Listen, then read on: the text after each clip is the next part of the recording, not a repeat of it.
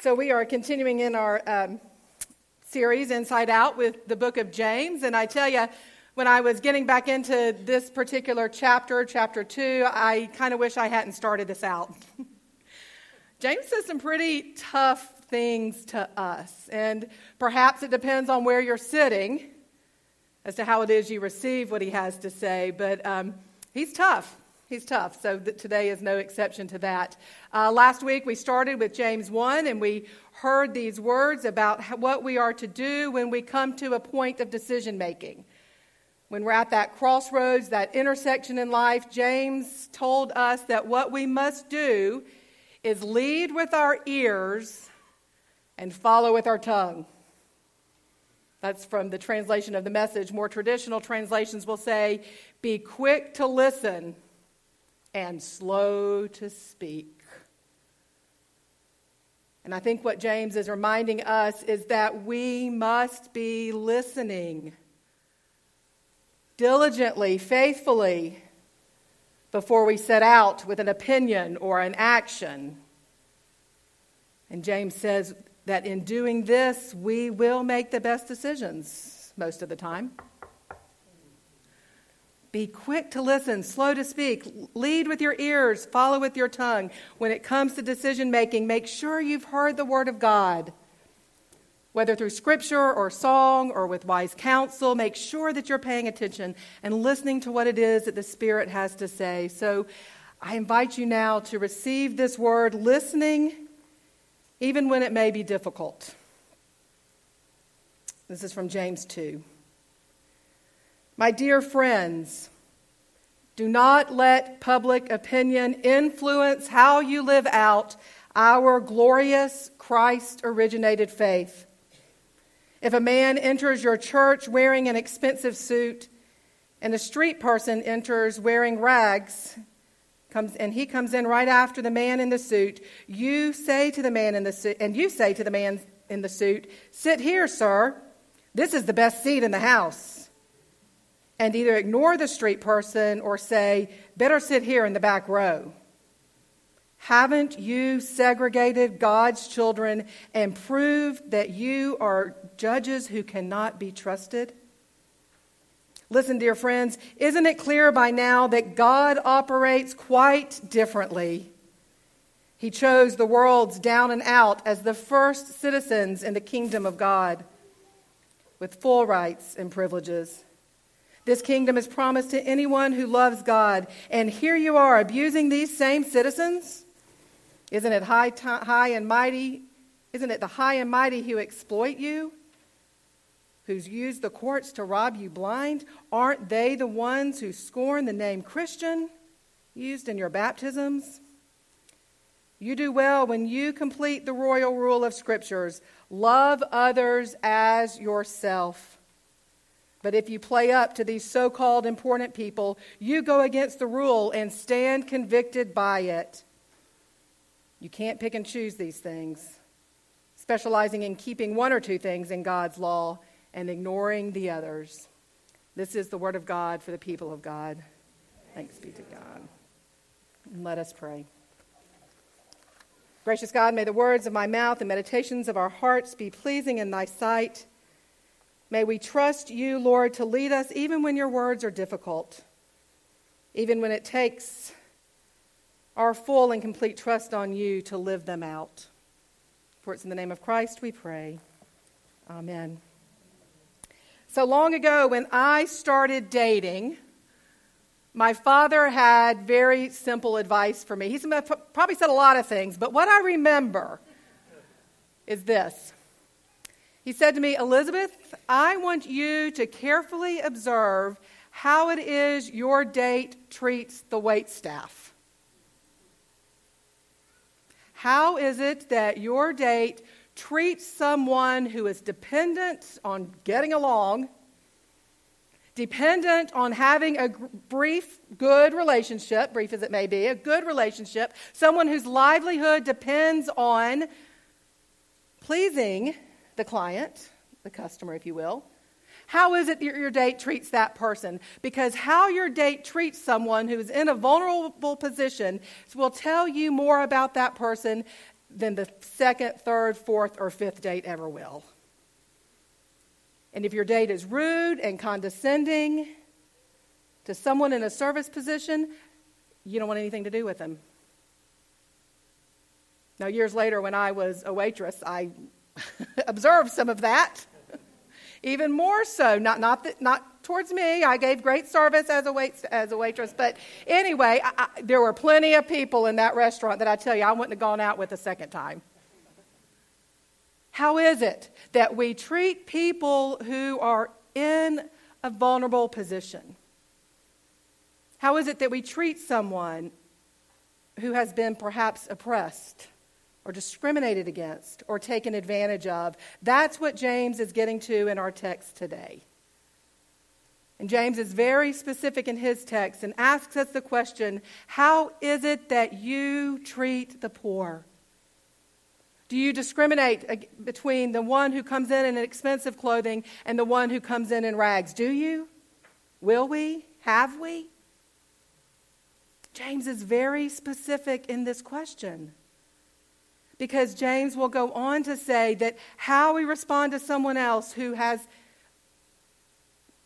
a lesser position in society as human beings create it will tell us where we are in our faith journeys how it is that we respond to someone who is different, who has been oppressed, who has been in a cycle of poverty, how it is we respond to this person will say more about us and our faith journeys than it ever will about the other person. And James knows that. And James invites us to consider those words this morning. How is it that we treat those whom society may brush aside? How is it that Christians whose allegiance is to the kingdom of God, how is it that we treat those who may be taken advantage of? How is it that we treat those who are thought of as less than in public opinion polls, which we have no business using to gauge our behavior? James says specifically, don't look to what the culture tells you. Don't look to how society orders things. Don't look to all of those outward trappings in order to decide how it is you, people of God, will behave towards your neighbor, whether your neighbor is someone off the street or someone in expensive clothes. How is it, people of God, you are going to respond? And your faith tells you very specifically how it is we are called to respond how it is we are to step out of blowing with the winds of public opinion, and how it is we are called to stand apart, to be that light upon the hill, to be that, that presence in society that says it matters not where you're from, where you live, what language you speak, even what God you worship. You are created in the image of God, and therefore are a brother and sister to me, and I will honor all with the metaphorical seat of privilege. James says, How is it that you are going to treat the poor? And then that will tell us where you are in your faith journey. What is it you're going to do? How is it you're going to behave? How are you going to react? Listen, dear friends, he goes on to say, Isn't it clear by now that God operates quite differently? He chose the world's down and out as the kingdom's first citizens. And again, perhaps how you hear that or where you're sitting informs how you hear that. James goes right to the heart of the matter, and I'll tell you, steps on my toes. Asks me to step out of myself, asks me to look at the world differently, the world differently from how it may be presented by our culture and engage it as God would have us engage it. Now, James, as I said last week and this morning, James is direct. He doesn't warm up the crowd. He doesn't try to sway us to his point of view with flattery and with words of praise and all of that. He just goes right to the heart of the matter. You're at this point of decision, as we talked about last week. What are you going to do? Are you going to respect people based on earthly value, or are we going to respect people based on who they are as a child of God, created in God's image, beloved by God, deserved of God's well, not none of us are deserved by God's grace, embraced like the rest of us by God's grace. And I love it because, you know, we, we can look to James and, and, and wonder why he's so direct. Why is he, why is he, doesn't he want us to, to listen to him? I mean, these words are pretty easy to kind of ignore, zone away from, close our ears, if you will, because, because they seem so extreme. But remember, James was there with Jesus. And James is being pretty consistent to how it was Jesus behaved when all of the disciples were arguing, and maybe James was in and among this disagreement, but all the disciples were arguing, wondering who it was that would sit in the seat of honor. Who was it that got to sit next to Jesus? And they're all going after each other and they're all jockeying for position. And Jesus says, Stop. Because in the kingdom of God, the first shall be last and the last shall be first. So James is being very consistent at this point in his book. And James is recounting what it is that Christ originated faith looks like. And sharing that with us who, who perhaps we didn't have the opportunity to sit at the feet of the Master. Not in real time. But James calls us to God's feet now, reminding us that at the cross, all ground is level. And no one is any better and no one is any worse than the other. And James asks us to respond in faith. Now, I suppose these words, and I include myself in this, these words are kind of hard for us. And so, what do you do when you find out the best seat in the house isn't reserved for you? And it's sure in reserved for me. How are we going to respond eh, when we don't understand or don't want or, or haven't been trained even to understand the first is last and the last is first? How is it that we're going to respond when that best seat is reserved for somebody else? There are all kinds of ways we can respond. We have a choice, we have options. We can say, well, you know, Jesus spoke in hyperbole. Jesus spoke in the extremes. I'm not really sure he meant exactly that. Doesn't he understand? Doesn't he know? I mean, he was part of the world. wasn't, did Jesus really mean the first shall be last? Absolutely. Does James really mean the best seat shall be reserved for those who are cast out by society? Absolutely. So we can question this text. We can try to rationalize this text. We can put our fingers in our ears and da da da da da da da da da da da right? Like when we were five.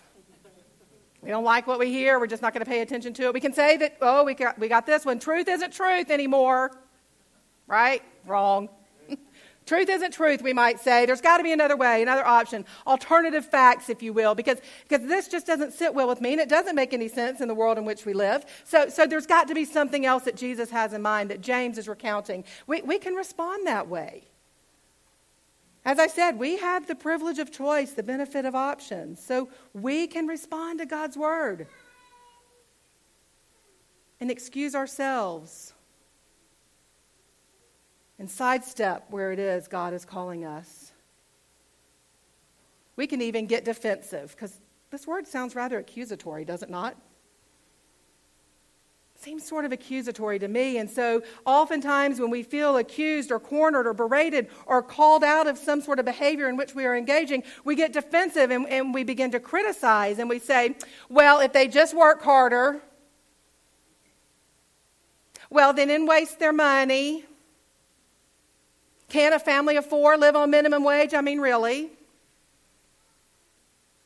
We can criticize, we can berate as we try to excuse ourselves. Are they documented?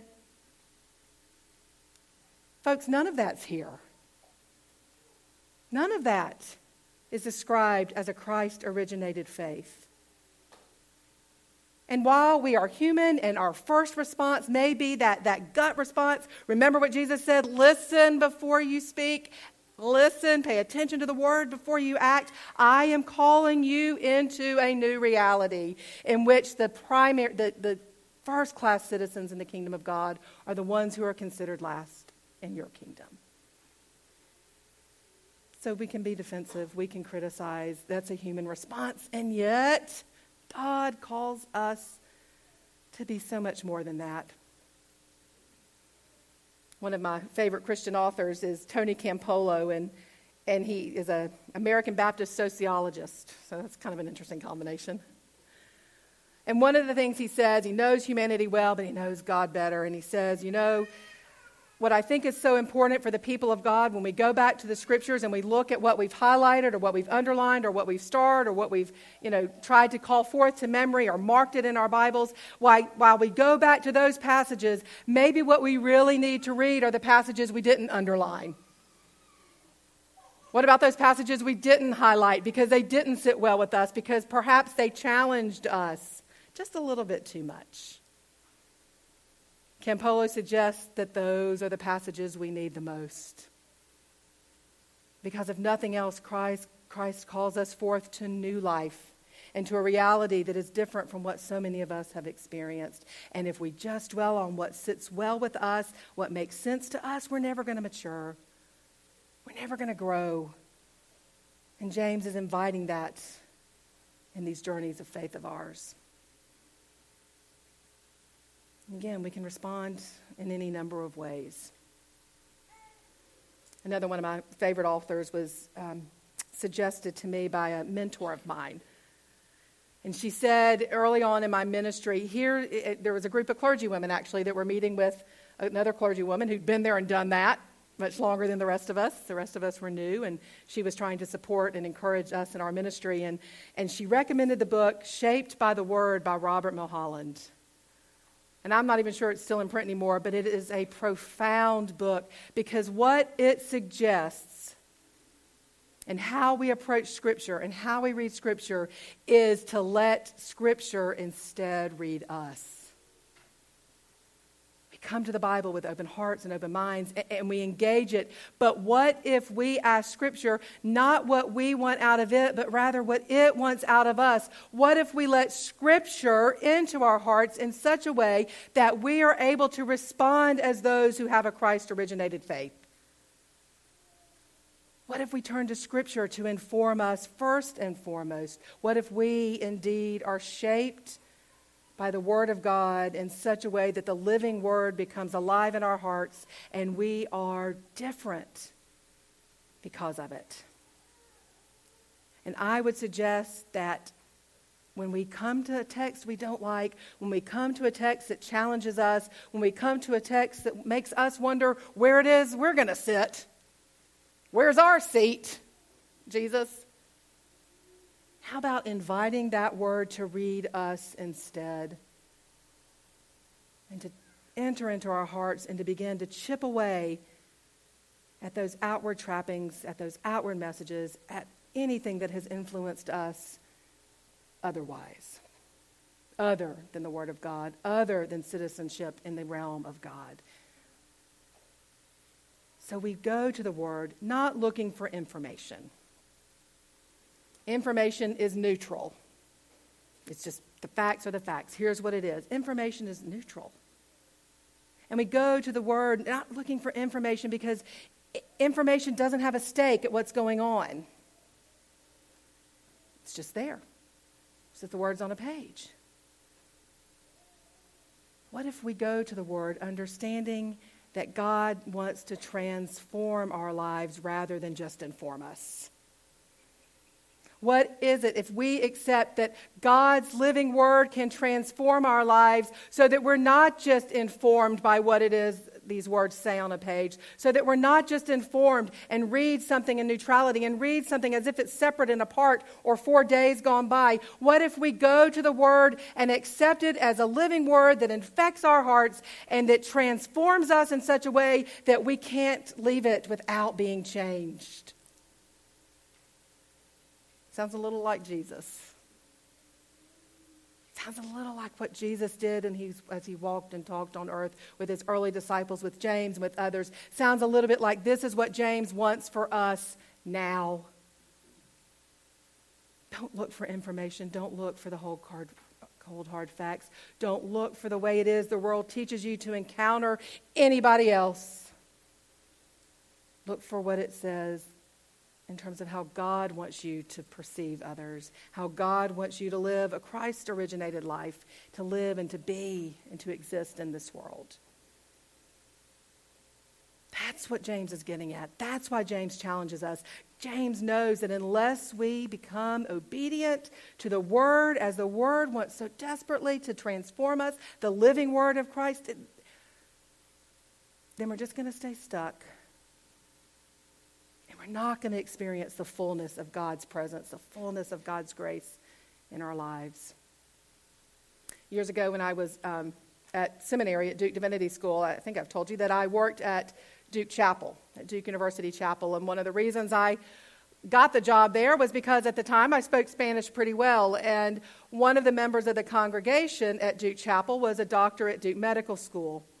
And he had approached the dean of Duke Chapel about creating a medical mission trip to Honduras. And so, as part of that effort, they wanted to bring somebody in that could speak Spanish, that would translate and schlep water and, you know, that kind of thing. And that was me. Um, but anyway, it, it was this amazing time because these two institutions of the same university came together with a common goal and began to plan, and students were selected. It was, it was a select group of students, and it was outward and apart from their regular curriculum. But anyway, we began to meet several months before we went to Honduras, and we used a curriculum by the World Health Organization, and everything was very heady and very appropriate and very well thought out and very, very elite, if you will. And the students were ready and they were engaged. And during that time, the dean of the chapel wrote to the dean of the medical school and said, How about giving me some money? You, these are your students going on this trip. I need some of your student activity funds. You know, that fund that kind of sneaks up on parents? That you don't plan for. Anyway, the Student Activity Fund from the medical school needs to pony up and give some money to the dean of the chapel because these students are going on this trip and they're going to learn all sorts of things. They've been learning, they're ready. They know that, that so many of the patients they will care for in the U.S. have come from, from countries where they have not had medical care. And so by going down there, that's just a, another step in their learning where they get to experience hands on and in person uh, what it is. Um, so many of their patients have gone through and that kind of thing. So he made a great case and the dean of the medical school, as I remember it, responded to the dean of the chapel I will absolutely not give you any of my money. Because you're going to take my students down there, and all they're going to do is get frustrated. All they're going to do is band aid situations that, that will come back next week. I mean, you cure worms one week, and somebody's going to have them the next. It's, it's just how things are. And the dean of the, med- the dean of the chapel wrote back to the dean of the medical school and said, Your students are afraid of losing their souls in your hospital. And they have figured out that they're not going down there just to treat the people of Honduras, although that's important. They are going down there reminding themselves that people are people and all people deserve compassion and care and their expertise, hard fought, well deserved, and paid for. Your students don't want to lose their souls.